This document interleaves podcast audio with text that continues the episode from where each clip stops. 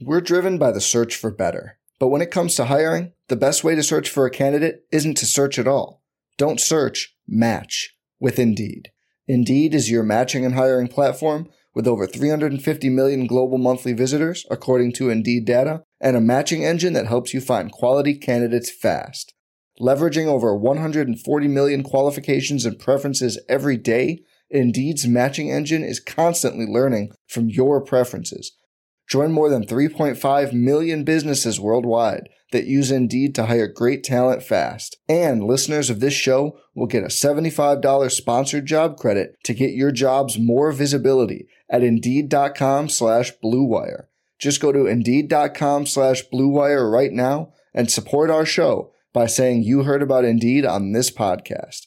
Indeed.com slash BlueWire. Terms and conditions apply. Need to hire? You need Indeed. All systems are go. Ladies and gentlemen, Chris Van Vliet! Greetings and salutations, my friends. Welcome back to another one here on Insight. I'm CVV Chris Van Vliet, and actually, actually, before we dive into the full episode here and answer all the questions, I'll answer one right now. Someone was like, "How come you say your name at the start of every single episode?" And the answer is so that people will know how to say my name. I've heard every possible mispronunciation of it Van Vliet, Van Fillet, Van Violet, Van Vliet, whatever, all of them. So the reason I say I'm Chris Van Vliet is so that people can go, oh, that's how he says his name. I get it. So there you go, Chris Van Vliet. And I know there's a lot of new people that have been tuning into the show these last few episodes. So if you're one of them, thank you and welcome. This is likely your first ever Ask CVV episode. And for everybody else who's been here perhaps since episode number one, and here we are in episode number 497, welcome back. It's always good to see you here. And we've got, man, I think we got the most amount of questions that we've ever had on today's episode. So I wasn't able to get to like all, I think it was like a 90 of them, but I picked out a whole bunch of really interesting and really unique ones here. You can see a list of all the questions actually in the show notes. And of course, in the title of this episode, we've got some of the most interesting topics that I thought make, might make you want to go, oh, I don't normally tune into these solo episodes, these Ask CVV episodes, but I kind of do want to hear his SummerSlam predictions. Or I kind of do whatever else in the title might have attracted you in here. And I don't know if you saw this, but as of this exact second that I'm recording this, we are the number two wrestling podcast in the world, ladies and gentlemen. So I thanked you on the last episode when we were number three, but now we're number two. So a huge thank you again. I just appreciate you being on this journey with me. We've been doing this now for over four years on the podcast. And, you know, it's always been top 20, top 15, sometimes top 10 ish. So cool that uh, we're number two right now. Could we be number one by the end of the weekend? I don't know. Could we be number one next week with episode number 498 being Ricochet? You heard it here first. Actually, I tweeted it out. If you have a question for Ricochet, please tweet it at me. That's a big guest. So, I mean, to come off of Cody Rhodes and Booker T and Ricochet closing in on episode number 500 I think it's possible here. So if you enjoy this episode and you want to ask a question on the next Ask CVV episode, just send me a tweet using the hashtag AskCVV and we'll get it included here. And uh, let, let's just kick this off here. well, let's kick this off with the SummerSlam predictions. This is a question from Jay Cravallo at Viper Assassin YT on Twitter. Do you think Jey Uso has a chance in defeating Roman Reigns at SummerSlam for the undisputed WWE Universal Championship? And who do you think would be next for Roman Reigns if Jey is able to dethrone him as the tribal chief? It's a great question. And to answer the very first one here, I, I think, yes, of course, he has a chance. Anyone has a chance in the WWE universe. I don't think that it's going to happen, though.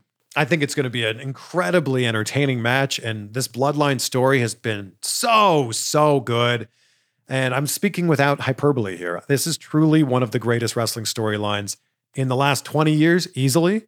And I think if you expand it beyond that, like back into the 90s and then 80s beyond that, I mean, it's it's a top five or 10 wrestling storyline, I think, of all time. And I know that that is a bold, hot take there, but I love that it's culminating in these great matches and Sammy being worked into this and the match with Cody at WrestleMania 39 being worked into the Bloodline storyline. So I think that, of course, Jey has a chance and it's going to be an amazing match, but I don't think that Jey Uso is the one to dethrone him, at least not yet. I really think that Roman is going to have this championship leading into the end of this year, into 2024, into the Royal Rumble, and then I think that something happens at WrestleMania 40. I mean, it seems like the story was leading up to at some point Cody Rhodes finishing the story, WrestleMania 40. I don't know how that happens now. With them being on two different shows, with Cody being on Raw and Roman being on SmackDown, I don't know how they bring this back together unless Cody wins the Rumble again, which I don't. At, at, if you were to ask me at this exact moment right now, July of 2023, with the way things are going, that storyline doesn't seem to make a lot of sense. So I think that we're going to see a lot of interesting matches leading up to WrestleMania 40, but I think that Roman is the champion going into Ro- Re- WrestleMania 40. I don't know if he's the champion leaving WrestleMania 40. So we'll have to see there. But the match that I think that I am most interested in for SummerSlam, and I think that a lot of people know it's going to steal the show, is Logan Paul versus Ricochet. And Triple H has said this many times. So this is his quote, not mine. Logan Paul has no business being this good. I mean, it's not just the moves, it's not just the athleticism, it's the fact that he gets the it that makes someone a great pro wrestler. Like he he has the facials, he has the selling. His promos are actually really good too for a guy who like didn't come up through the indies and didn't spend time in NXT, like hasn't done live events, his promos are so good. And I've said this a few times before, so stop me if you've heard this, but I truly think that Logan Paul is the new Shane McMahon because Shane McMahon would go into these matches and you're like, I don't really care if he wins or loses, but he's going to do something silly or like, oh my gosh, this is a ladder match or oh my gosh, this is a, a hardcore match. He's going to do something silly. He's going to do something entertaining. He's going to do something that we're going to be talking about. Here we are talking about Shane McMahon stuff 20 years later with, you know, the Steve Blackman spot with the elbow or the Kurt Angle and King of the Ring and the, the glass. Like, you know, the list goes on and on and on. Him jumping off Hell in a Cell, all that stuff. And that's where I think Logan Paul is. So put Logan Paul with his insane athleticism against Ricochet, who's, oh my God, so incredibly underrated and underutilized. Put them together in one match. It's going to be good. It's going to be good. Also, Cody versus Brock. I'm really, I think that Cody has to win this, right? Like, it, Cody has to win this for this to continue on. But then what does that mean for Brock Lesnar? So, does Cody win in some sort of a dirty way? I don't know. I, I just can't see Cody winning clean. And if, if he does, I don't know what's next for him after that. So that match is that match is the most interesting to me and just in terms of like I really don't know what's going to happen here. But you might have heard me talk about this during the Cody interview if you watched it on YouTube, but you can place a bet on this at MyBookie. So mybookie.ag, use the promo code CVV, you'll get an additional 50% welcome bonus on your first deposit. So yeah, you can bet on WWE at MyBookie. You can bet on all the SummerSlam matches and of course, you can bet on UFC. And, and maybe you want to bet on boxing. You want to talk about the Paul brothers. It's Jake Paul versus Nate Diaz the same night as SummerSlam. So if you're a combat sports fan, that might actually be tough. So, very long answer to, to our first question. so, thank you for sending that in, Jay. Sandra K on Instagram says, Why did you spoil that John Cena was in the Barbie movie? Just kidding. I know you're just kidding, but I know you know how many people were actually serious about that. So, to kind of give a backstory here, I did the interviews for the Barbie movie, Margot Robbie and Ryan Gosling, and, and the whole rest of the cast of the movie. And I've like I saw John Cena in the movie. He's not in it for very long, but there's a fun cameo of John Cena as a merman. So when I went in to talk to Margot Robbie, who's a wrestling fan, by the way, I of course had to bring this up. Like it's because of Margot Robbie that John Cena got into this movie and like created this fun moment. This was not me spoiling anything when I posted this three weeks ago. The movie studio, Warner Brothers, announced this in April. His name was in the trailer in April. Then John Cena went on The Today Show, you know, small little tiny show, The Today Show in May to talk about this role and how this came together and him bumping into Margot Robbie at dinner and like blah, blah, blah. I'm in the movie. So I was blown away by everyone's reaction of me spoiling this by, you know, putting this out there. How could I spoil something that the movie studio already told you about? I don't think it's spoiling. It's just I delivered the news to you instead of another news source. That doesn't sound like a spoiler. But thank you for the fun question, Sandra. Michael Roscoe on Instagram says, Do you have a guest planned for the big episode number 500? Well, Michael, I do. I do. I have a guest planned for this, and I'll talk more about it when we actually roll out episode number 500, which, man, I'm so excited about. It's, I, I can't believe that's a real number, but episode number 500 is going to be rolled out on Tuesday, August 8th. Tuesday, August 8th is episode number 500. And I thought long and hard about this because I mean, who do you? It's, it's such a monumental. Like, okay, on one hand, it's monumental, 500 episodes. On the other hand, it's just the first of 500 episodes. Like, we're gonna do another 500, and then another 500 after that, and after that, you know, and keep going, keep going. So, in one way, it's like, yes, let's celebrate the little wins. Let's celebrate everything that's happened along the way. Here we are, 500 episodes in. But also, it's like, it's just kind of another episode because we're just going to, you know, that's going to be an episode on Tuesday. Then there's going to be another one on Thursday. And we're going to keep moving forward from there.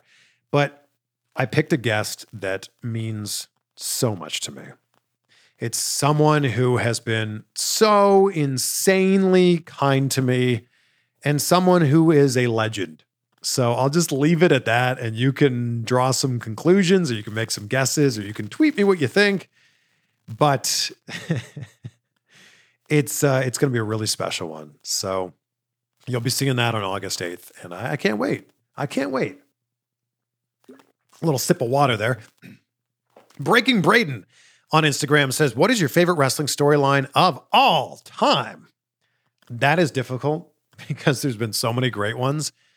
But I think I've got to go back to McMahon versus Austin because that was the storyline that really hooked me and got me in. And I think that that was like really the backbone of what made the Attitude Era great in the beginning part of the Attitude Era. Like Vince McMahon going from being a commentator to being like a character and leaning into that after all the Bret Hart stuff. Like that was just, it's brilliant. And I think that there was, it was so relatable because we've all worked for a boss that we don't like, or we've all worked for a boss who's maybe a little bit too arrogant. And Vince McMahon just took all of those qualities and rolled it into this one Mr. McMahon character. And then I think we can all relate to Stone Cold, you know, wanting to give your boss the finger or w- all of those other things that they did during that storyline. So that storyline for me was really special because it, it got me in, it sucked me in, you know, to be a wrestling fan that I am now. And also, I just think that it was just really smart writing and it led to so many other great stuff after that. So, look, there's been a ton of great storylines in the history of this incredible business, but that one for me personally means the most. Jeff Scooter on Instagram says, When you were just starting out on your channel, what kept you going at the beginning? So, I mean, I take it way back. I'm like, uh, I'm not an OG. Actually, I guess I did have a YouTube channel in 2007. Quick story. I was working for MTV2 Canada at the time. I was working in Vancouver on a show called 969. And we were getting huge interviews with some of the biggest musicians in the world at the time. And I just always had this like, it, it, I don't know, it would just like kind of bug me a little bit that you would talk to a huge band and then the only people that would see it would be the people that happen to be watching your channel at that exact time on that exact day. So, me and my co host at the time, Lauren Toyota, who's incredibly talented, we started these like burner accounts. Like mine had the stupidest name. I think it's like, look it up. It's nice. It's still a, it's still a YouTube account, so you can look it up. It, it was Dirty Pirate Hooker one two three, which is a joke from a line in, in Anchorman. You're a dirty pirate hooker. So Dirty Pirate Hooker one two three, and I was I put like a few interviews on there just because like if if you didn't watch the TV channel but you were a fan of a big one was the Fray. Remember the Fray, um, that band in like the mid two thousands. I had a great interview with them and I was really proud of. So I just like took it off the TV channel and just put it on this random YouTube channel that I had, and I was just like, I want other fans of this band to be able to see this interview. So I did that, a, you know, a few times. There's just a few interviews on that channel. And then in 2011, I, I continued this same thinking. And in the meantime, I went from Vancouver to hosting a show in Toronto to then in 2010 moving to Cleveland and working for the CBS affiliate there and getting access to like even bigger stars, like some of the you know biggest stars on the planet. You've heard me talk about this before. I've talked to you know, Samuel L. Jackson and Tom Cruise and George Clooney and Sandra Bullock and Meryl Streep and Steven Spielberg and you know the list goes on and on and on. And again, I had the same idea of like, I'm doing these interviews with these huge names. What if you're a huge Morgan Freeman fan, but you don't live in Cleveland and you're not tuned in at exactly 419 on that Thursday? Well, that's too bad you didn't get to see that interview. So that's where like it started for me of like, I just wanted other people to see these interviews, especially like at that time, Twilight was a really big movie. Hunger Games started to be a big movie at that time. And I was interviewing Robert Pattinson and Kristen Stewart and Taylor Lautner and then Jen- Jennifer Lawrence. And, you know, so I had these huge interviews with these huge names for these huge movies. And I was just like, man, if I can get these up, fellow fans of these movies can enjoy these interviews. That was really the, all that kept me going in the beginning. I had access to some amazing, you know, amazingly talented people that were some of the biggest stars on the planet at that point in time. And I was just like, I just want to get this out there. I didn't think about content being a job. I never thought of this in 2011 when I started my main YouTube channel. Never thought of this would be like a full time gig. I didn't even know what AdSense was. It wasn't until like, I think a year into me having that channel, I was having a random conversation with one of my colleagues, and he was like, Oh, yeah, blah, blah, blah. When I upload videos, you know, it's not a lot of money, but the, the Google AdSense is okay. And I was like, Hold on, pardon me, what? Money? And he's like, oh, yeah, there's this thing called Google AdSense. You just go to the website, you like click a consent box. And when you get $100, they'll pay you out. And I'm like, are you, are you serious? He's like, yeah, what did you think those ads were on YouTube? And I, I just didn't know. So at that point, my goal was just to like make $100 a month and get paid out every single month. And I was fortunate that that started happening like relatively quickly. I think like within two or three months of starting my Google AdSense account, I went from like $33 to like, I don't know, $71. And then I was like, oh my gosh, I've got like $124 for just uploading the, these interviews that I already enjoyed doing. And then it kind of bled over to the wrestling world where I, uh, WrestleMania 27, if you go way back on my YouTube channel, I was there at like WrestleMania Access and they would like stop the autograph line. I went up with my flip camera, if you remember a flip camera, and I was recording these interviews. I did one with Cody Rhodes and Dolph Ziggler, which you can see on my channel. And it was just kind of like a, a, a situation where I had I was there. I was in the same building as, as these people. Could I borrow a minute or two or three of their time to, you know, get a quick interview with them? And as a wrestling fan, talking to wrestlers, that was really what started to give the channel some momentum when it wasn't just celebrities. It was like Raw's in town. The Miz is from Cleveland. He's coming home. I live in Cleveland. Does he want to come by the TV station and talk about wrestling for 10 or 15 minutes with a wrestling fan? And he was like, Yeah, sure, let's do it. That was really what kept it going was like, I get to talk to people that I look up to about the stuff that they are so good at. And then as it kept going, it was just like I just I kind of got just a, a, um you know, really hooked on that idea of oh, I did one. Can I do another one?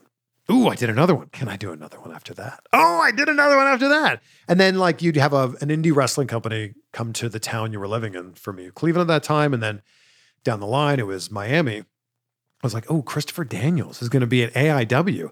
Well, I I, I kind of know the guy. I met the guy once who runs AIW, John Thorne. Could I reach out to him and ask if we could interview Christopher Daniels for the TV station and then also do a longer interview for my YouTube channel? What? He just said yes. that was really what drove this. So I hope that whatever it is with the channel that you have or the podcast that you have, that you can find that passion. Because that's what it really comes down to is being excited about what you're doing. And I get really excited about these interviews, and I hope that you can feel that. I get excited about doing these episodes, and I hope that you can feel that too. And I've teased this a bunch over the last probably two months, but I'm building something out for people who want to be a full time creator. And I want to be able to dump all of the knowledge that I have and tell you all of the mistakes that I have made so you can learn from them and not make them yourself. I'm going to be rolling this out in, I would think it's probably two or three weeks. So keep an eye out for that. Something about being a full time creator. And we're, we're building up a membership so you can be part of that community. Okay, so we know it's going to be Cody Rhodes versus Brock Lesnar at SummerSlam. And if you think that Cody's going to win, why not make a little bit of money on this? At MyBookie, you can turn your WWE knowledge into actual cash in your wallet. Yes, you can bet on WWE at mybookie.ag. This is the premier place to bet on all combat sports. So we're talking, yes, WWE, but also UFC, boxing, really everything. You name it, and they've got it, and you can get in on the action. And what I love about this is wrestling fans are always like, man, this person for sure is going to win this match. Well, if you're like so sure about it, why not place a bet on it? And when you sign up at mybookie.ag and you use my promo code, which is CVV, you'll get a 50% welcome bonus on your first deposit. So if you've got, uh, say, $100 in there, well, now you've got $150 to bet on SummerSlam or really anything else that they have there. So it's mybookie.ag and use that promo code CVV for a 50% welcome bonus on your first deposit. Navi Raphael on Instagram says, What was your first impression of Shaun Ricker? I mean, LA Knight, yeah. I mean, the guy is so talented. So talented. And he actually said this in the first interview that we did. But you could even like watch him on mute, or you could just watch a GIF of him or GIF of him, however you want to pronounce it. And you can see that the guy just have, has charisma like oozing out of him. I was very familiar with his work as Eli Drake in Impact Wrestling. And I think people sleep on the fact that he's a world champion. He was a world champion in Impact Wrestling. And I interviewed him. I was the first interview. I did the first interview with him after he asked for his release from Impact Wrestling. And I don't want to like put words in his mouth. So you can check out the interview that we did from 2019 to find out like why did he ask for his release from Impact Wrestling? And then he didn't show up to WWE till several years later. But the guy's so talented. He has the look, he has the you know, the voice, he has the charisma, he has the body, he has everything.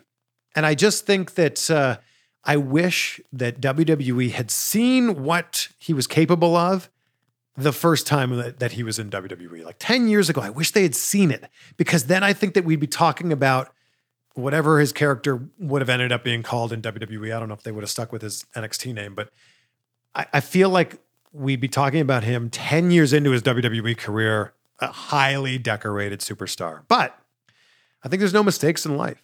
I think that the, the, things in your life happen for a reason. And like The Rock you know, told me during that one interview we did, sometimes the best things in life are the things that don't happen. And perhaps for Shaun slash Eli slash LA, maybe the best thing to happen in his life was to not stay with WWE and to really find his path with Impact Wrestling and NWA, and then found his way back to NXT and WWE. So I'm really excited for what's next for him. Dude needs to start winning some more, though. Like, uh, he's so over without really having a main storyline. Isn't that crazy? And he's so over without having really any big wins. Like his last storyline was, I mean, his last real big storyline was the Bray Wyatt pitch black, pitch, oh, geez, that Mountain Dew match at Royal, Royal Rumble. And he loses the match. And then Bray Wyatt disappears. It's like that match helped nobody. And the match was like, I get it. Mountain Dew probably paid a lot of money to be the sponsor of that match. But my goodness, that match didn't help either of them. But the fact that he's gotten this over without really any help from anybody, I mean, that just truly speaks to how special of a talent he is.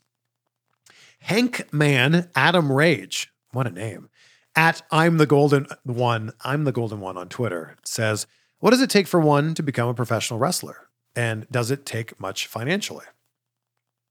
It's a really interesting question. And I will divert back to the interview I had with Santino Marella. And he talked about, he told this great story and this analogy of like, he, when they were in Europe, he went into the coach store with Randy Orton. He's like, oh, yeah, I've always thought of myself as being a guy who could have a coach wallet. Oh my gosh, 6,000 euros. I'm not paying 6,000 euros for a wallet.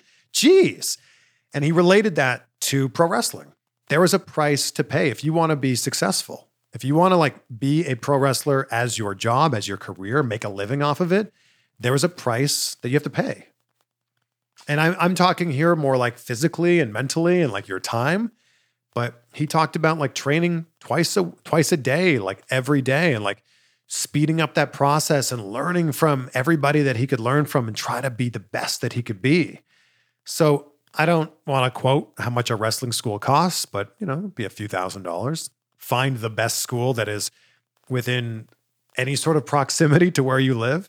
And if there isn't a great one, if there isn't one with a reputable coach, someone who's actually been there and has done it, like obviously immediately off the top of my mind, uh, top of my head, I think of Shawn Spears and Tyler Breeze and flatbacks because, you know, not only have they been there, they are there right now.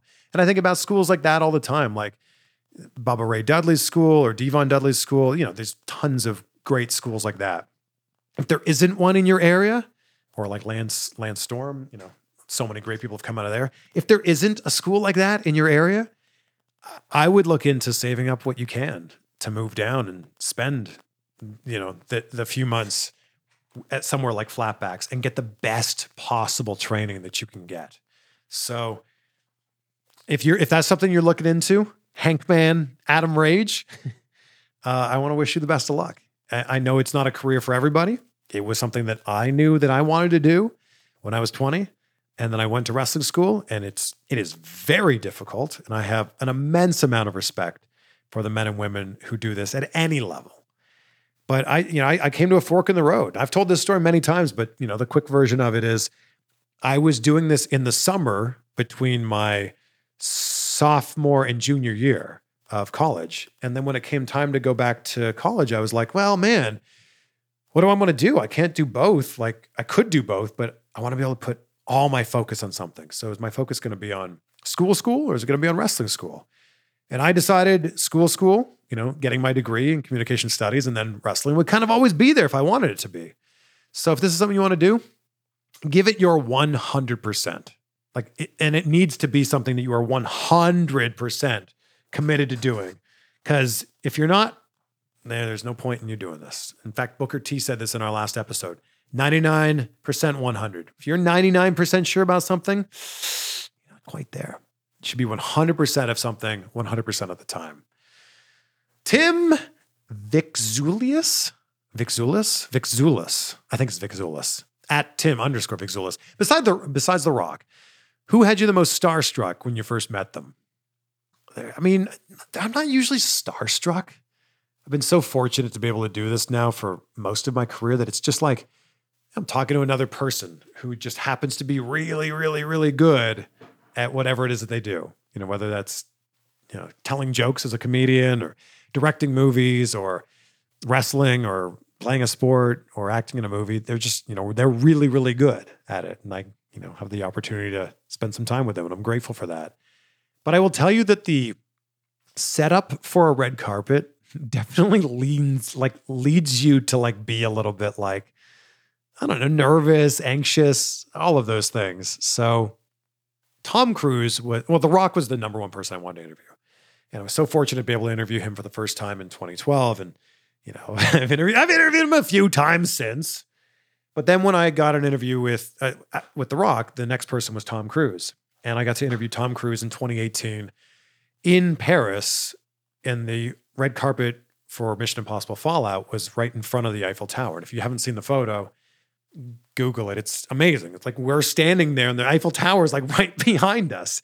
But the way that red carpets are set up is like you get there early, you get your spot, you like you do some like they call them stand-ups in the TV world where you like you, you're you on camera like doing intros and outros and stuff like hey coming up we're talking to this person about this movie don't miss it like that type of stuff so you're there early you know there's all this build up all this buzz all the thousands of fans there screaming fans. Then the red carpet starts. And then some of the other cast members come down and then maybe the director walks the carpet. Oh my gosh there's tom cruise. And like for that red carpet i was maybe a quarter of the way down so pretty good because they they will enter the red carpet on one end and then they'll start speaking to all of the press as they make their way down the red carpet. So I was like a quarter of the way down, maybe 20 people down, maybe 15 people down. So where you get starstruck is you're like, oh my gosh, there's Tom Cruise. And he's now six news outlets away from me. So I'm going to talk to him in six interviews. How long's an interview? Oh, they're like two or three minutes. So oh my gosh, I'm talking to Tom Cruise in 15 to 18 minutes, something like that, 15, 20 minutes. And then he does another interview or two or three, and you're like, oh my gosh, now he's three people away from me. That's where it kind of builds up, and you're like, oh my gosh, that interview was really short. Is my interview going to be really short? Oh my gosh. And you're like second guessing the questions in your head, and you're like, oh, is, is, is this the question I should lead with? Or should I wrap up with this question? I don't know. That's where you kind of get starstruck. And then, you know, he he walks up to you, you shake his hand. He's one of the nicest people on the face of the planet, and he's so insanely engaging in the conversation. Like he looks you in the eye, like you're the only person that exists in that moment. And he's so, so present. And, you know, it number one puts you at ease, but number two makes you go, oh, yeah, this is why you're so good.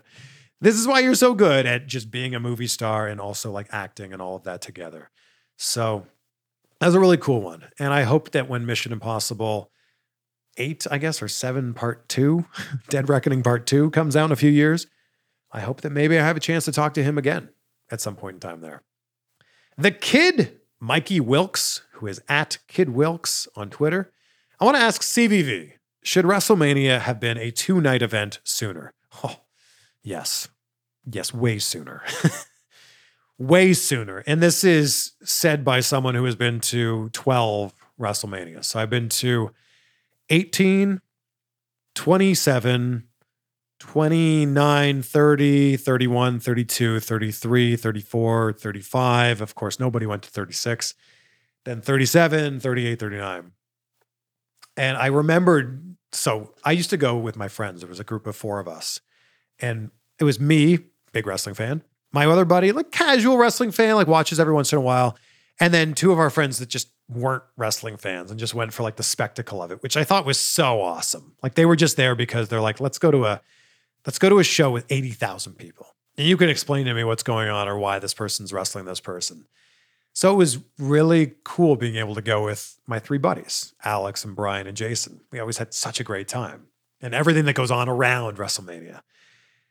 And the last time that we went together was 34, New Orleans. And I just remember my one buddy, Jason. I was like, should I name him or should I not?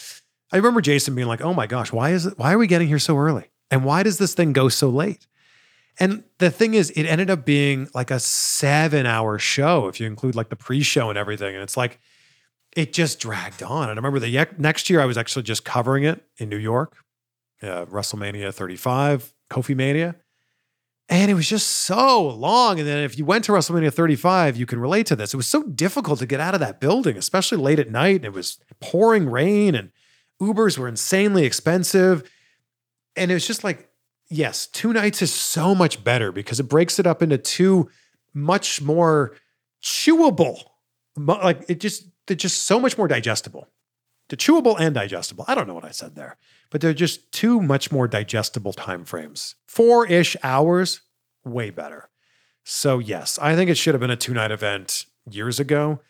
Number one, just for like it to, you know, you can include more people in it. Because a lot of people, yeah, go to night one and two. But there's a lot of people that just go for one or just go for two. And I think that it allows more people the opportunity to go and I think that it makes it a weekend long event, which is, I think, is really cool. If you're a hardcore fan, now you've got Saturday night WrestleMania, Sunday night WrestleMania, baby. Yeah, no, it's cool. And I think it's really smart that WWE started to do that. But yes, they should have done that a lot sooner. At Julian underscore 0904 on Twitter says, Hey, Chris, do you have any plans of writing a book about yourself at some point? About your journey as an interviewer or host? I've toyed around with this a bunch, and maybe you've heard me talk about it. I, I, I think I'd like to write a book at some point in time. I don't think it's about my journey as a host or interviewer. I, I just, I don't think that that's super interesting. I've told that story a bunch of times. You know, you can hear that on a podcast or see it on a YouTube video. I mean, the, at the crux of that story is just like the idea of like, number one, be like so insanely, stupidly passionate about something. And then number two, like, don't take no for an answer and just keep looking for your way to find a yes that could maybe lead to another yes at some point in time. That's really what my story is. But I think that there might be a book in there about like, I get asked a lot about like, how do you start a YouTube channel? How do you start a podcast? How do you grow in social media? And like, I know it sounds cliche, but it's like, you just got to start. And I think that that could be a good book title one day, just start. But also, I think that there's something going back to that idea of like, I'm building this community of people who would like to also be a creator one day, full time creator. I think there's something there. Full time creator, I think, is also a great book title. So I don't think the book's about me. I think the book's more about like, how can you do this? Can you do this? Of course you can do this. and here, here's the steps of how to do it. So, so there we go. At Matthew Allen 6621 on Twitter says, Chris, what is your advice for preparing to be a parent? Look, I really don't think anything can prepare you to be a parent.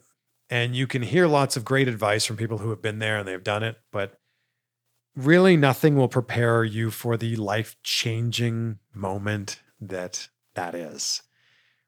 I think it's twofold life changing. One, you find out that you know your significant other is pregnant. And that's such a huge moment. It's like, oh my gosh, the world as we knew it before this does not exist. Well, it has, has, has abruptly ended as of today. And actually, we went on a trip to Cabo, me and my wife Rachel, and she didn't know that she was pregnant like very very early on. We had just the greatest time you know. We're in mexico drinking tequila and having all kinds of fun and you know eating great food at the resort and going on all these uh, adventures. And then like we found out like a few weeks later that uh, she was pregnant. And it was like okay kind of in a weird way that trip to cabo was like the end of this one chapter and the beginning of a new one and then when you, you know, when the baby is actually born, it's like, oh my gosh, and now we're in another chapter here. I, I just think the the biggest advice that I would have is just enjoy every moment because Logan's two months old this weekend, this Saturday. Her birthday is May 29th. My birthday is May 19th, Kane's favorite day. And it just feels like it's going by so fast already. Like, even as I sit here in the office of our house recording this, I know they're like 20 feet away, and I'm like, oh, I kind of want to spend some time with them. I feel bad that I'm in here recording and they're over there probably, you know, trying to eat or sleep or, you know, whatever is going on at this exact moment. But yeah, just enjoy every moment. That's really it. I know that that's super easy and or super basic and cliche, but yeah, just enjoy every moment at Brandon Wilson 7. And you spell Brandon with an I, B R A N D I N Wilson 7. Has anybody ever tested your professionalism while conducting an interview? Hmm. Yes. And it's probably not the one you think. It was actually an, it was an in-person interview. I mean, the one that immediately pops to my head. I'm not going to name names, but it was an in-person interview, and we got I don't know pretty early on in the interview. And I was just like, come on. Come on. Like, I don't know. You, you might be able to put two and two together and figure out who I'm talking about. I like that person a lot. But it just, yes. It's, uh, yes, my professionalism has been tested. But I also think that part of being a great host, because I think I'm a, I'm a host first and I'm trying to build rapport and I'm also just a curious person. I think part of that is is kind of either rising to their level or sometimes on the rare occasion coming down to whatever their level is. And I don't just mean their level of like uh, like intelligence or anything like that. I mean more of like their level of their energy. Like I, I'm, I'm a pretty excitable guy, and if you've been listening to the podcast for a while, you know that. And I think that sometimes it's not always easy for a guest to like rise up to my level of like, oh my gosh, I'm pumped about every day. so sometimes, you know, you come down on that and that's okay. But for this particular interview, I was just like, yeah, I'm going to put the, like, unless you say something, I'm going to put this out there, this interview out there unedited. And I don't know if this makes you look that great, but this is the interview that we did. And let's put it out there. So, so yeah. oh, here's another parenting question. At Fandads, that's a great Twitter handle, by the way. As the father of a daughter, what is the one moment you can and cannot wait for? Hmm. That's that is that is top level questioning right there. I can't wait for all the like dad daughter things, right? Like our very first like daddy daughter dance or daddy daughter like date or something like that. Like, yeah, I'm I'm so excited for stuff like that and just to build memories. Like to build memories with her, a really big one, core memory for me growing up was when I caught my first fish. And I am mega passionate about fishing. I own a bass fishing company. We sell tungsten weights. It's called Woo Tungsten, W O O exclamation mark tungsten. So if you're into bass fishing at all, check us out, wootungsten.com. I remember catching my first fish. It was a rock bass on Sturgeon Lake, Fenelon Falls, Ontario, Canada. That was such a core memory for me that I can't wait to create that core memory with her. And maybe fishing won't be her thing. I don't know, you know, what it'll be, but I can't wait to be part of whatever that core memory is. The thing I can wait for is we all make mistakes. And I did some pretty silly things and stupid things and made some dumb choices in my teen years and maybe my early 20s, mid 20s. I'm still making dumb decisions now, but not as dumb. I've learned from them. And I I can wait. And I don't want it to happen like to get that call one day of like, "Hey dad, I did blank." Or "Hey dad, I know you you know you'll be really upset, but blank." And I- I just want to always be there for her, you know, her mom and I always supporting her, but that's one that I'm like, let's push that off as long as possible because it's, you know, it's inevitable. That's just part of being a parent, I think. So, what a really good question that got me thinking there. Man. We're driven by the search for better. But when it comes to hiring, the best way to search for a candidate isn't to search at all. Don't search, match with Indeed. Indeed is your matching and hiring platform with over 350 million global monthly visitors, according to Indeed data, and a matching engine that helps you find quality candidates fast. Leveraging over 140 million qualifications and preferences every day, Indeed's matching engine is constantly learning from your preferences. Join more than 3.5 million businesses worldwide that use Indeed to hire great talent fast. And listeners of this show will get a $75 sponsored job credit to get your jobs more visibility at Indeed.com slash BlueWire. Just go to Indeed.com slash BlueWire right now and support our show by saying you heard about Indeed on this podcast. Indeed.com slash BlueWire. Terms and conditions apply. Need to hire? You need Indeed. Survivor 46 is here, and so is On Fire, the only official Survivor podcast. And we have a twist this season. The winner of Survivor 45, Dee Valladares, will be joining us every week. We're going behind the scenes of the biggest moments, the how and the why things happen, and the strategy and analysis you can only get from someone like me, a Survivor winner. Listen to On Fire, the official Survivor podcast, wherever you get your podcast.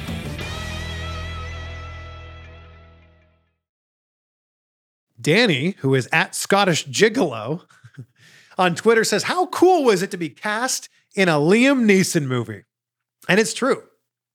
It's true. I'm in a Liam Neeson movie with Amanda Seyfried called Chloe.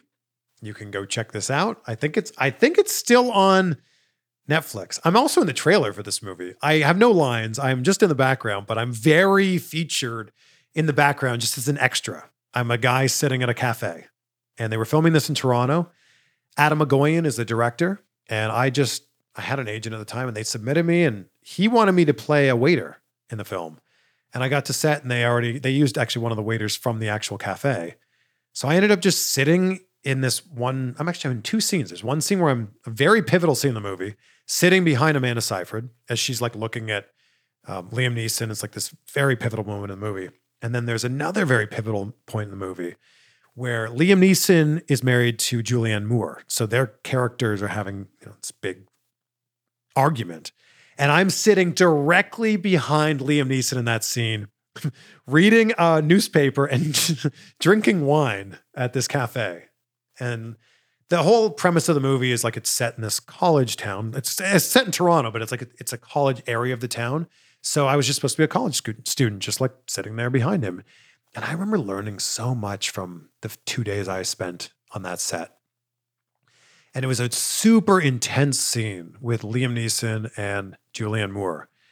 And she's like yelling at him, and it's this very intense argument scene. And I just remember Liam Neeson just like being so, like almost like whispering. He was so quiet. And I, I just, it, it was the opposite of how I, how I would ever think that scene would be played. And I remember watching, I was like, oh, that actually felt like they were talking. like that actually felt like what an argument would look like at a cafe between a very angry wife and a husband. And I was like, oh my gosh, like that is acting. And to be able to see that two feet in front of me was so cool. So I'm also in the, so I'm in the trailer for that movie and I'm also in the movie. Snap a screenshot. I always say snap a screenshot and tag me. Snap a screenshot of see if you can find me and Chloe. Also, I'm in The Love Guru. I've had a few people take a screenshot and tag me of that one, The Love Guru with Mike Myers. Mike Myers. I spent like two weeks on that movie. And I also have a role in a movie called The Bronze. I actually have some lines. I play a news reporter in that one. I have some lines in a movie called Love Finds You in Sugar Creek. I play a news reporter in that one. Are we seeing a trend here? And I have some lines in a John Travolta movie called Criminal Activities. So see if you can find me in that movie snap a screenshot, send it over to me. Okay, just a few more here. At Don Stevens 29931. What makes a great ring announcer? In my mind, Samantha Irvine is the best. Samantha Irvine is very good, and she's become very good very quickly, too. Like Lilian, legendary, and this is nothing but love for Lilian, and she will tell you this. If you watch some of Lilian's early stuff, she doesn't have nearly the poise or nearly the voice, uh, ne- nearly the um, just the presence, the the uh, just the grandioseness of uh, who she became. You know, a few years after that. But Samantha has picked this up so quickly, and she's just so so talented. I'm sure you've seen the video of her like playing the flute, and she's a great singer and very good. So she is great. I agree with you. What makes a great ring announcer, I think, is someone who can elevate the moment. Justin Roberts is so good at this. Bruce Buffer in the UFC is an absolute freaking walking goat when it comes to this. It's someone who can make the already special moment feel just that much more special. And you don't need to be huge and over the top with like the style that Bruce Buffer has. Like Michael Buffer makes the moment feel so special just by like bringing it down a little bit. Let's get ready to rumble. Like he he's so good at like bringing you in to the moment. So I think it's just someone who can who has the voice obviously and, it can make it really special. And everyone who WWE has hired from Mike Rome is so underrated. I wish that guy got more like actual like screen time, like because you hear his voice all the time, but like put his face on the camera. Greg Hamilton, so good at this as well. Justin Roberts, of course, you know, Tony Chimel, Howard Finkel, you know, these are they're all legends. And WWE takes that position very, very seriously. I mean, I listed off just what was that, six names, and that's over the course of 30 plus years. 40 years of, of WWE, like that is a very special position. So it takes a very special person to be in that position. All right. It's the last question here. We got a lot of questions. So thank you for sending them all in. If you have questions for the next one, hashtag ask CVV, and we'll get to them in the next one. I think we'll be right before All Out. So, man, we'll have a lot to talk about there. And also the fallout of what happens at SummerSlam here. This is from my friend Rich Graham. He says, Do you ever fly private? Such a luxury. Rich and I went to college together. He lived on the same floor in our dorm, Williston 2A North. Like I've shouted this out before. No, I've never flown private, Rich. I'm not, I'm not as fancy as you, Rich, but it is on my bucket list. And I actually said to Rachel the other day, I said, in the next five years, we will fly on a private plane. We'll fly on a private jet, even if it's like an empty leg flight. Do you know what I'm talking about here? Empty leg flights, like if someone actually owns a private plane or has rented it out and they're flying from, I don't know, make it easy here, LA to Vegas. The plane then has to go from Vegas back to LA empty. So what they try to do is like for a super discounted price, they go tomorrow, uh, you know, tomorrow there's a flight on this plane from Vegas to LA because it needs to reposition, needs to go back to that city. And it's like way cheaper. So yeah, maybe it'll be an empty leg flight, but yes, the goal is to fly private. Maybe it'll be on Vince's plane one day. I don't know. Maybe it'll be on Tony's plane one day. I don't know. But I guess we'll find out in the next five years. You heard it here. Vague goals get vague results, right? Mm-hmm. Specific goals get specific results. So, five years from now, or within five years, we'll be doing that. Maybe it's with you, Rich. Maybe me and you, Rich, will be flying on a private plane together. Who knows? Okay, there we go. There were a lot more that we could have got to here, but I can't believe we're like 45 plus minutes into this. Amazing. Thank you for being with us on this journey. Uh, this has honestly meant so much. If you listen to an Ask CVV episode, you are a real one. So I thank you. And I hope that you enjoy these as much as I enjoy recording these. Wayne Dyer has this great quote, and you know that I love quotes, and you know that I end every episode with a great quote. So here's the quote from Wayne Dyer If you change the way you look at things, the things you look at change. Be great and be grateful. We will see you on the next one for some more insight with the one, the only Ricochet.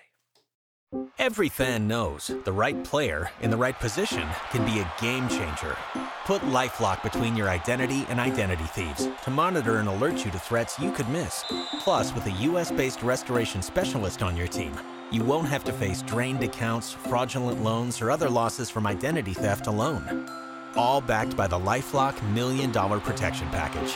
Change the game on identity theft. Save up to 25% your first year at LifeLock.com slash aware.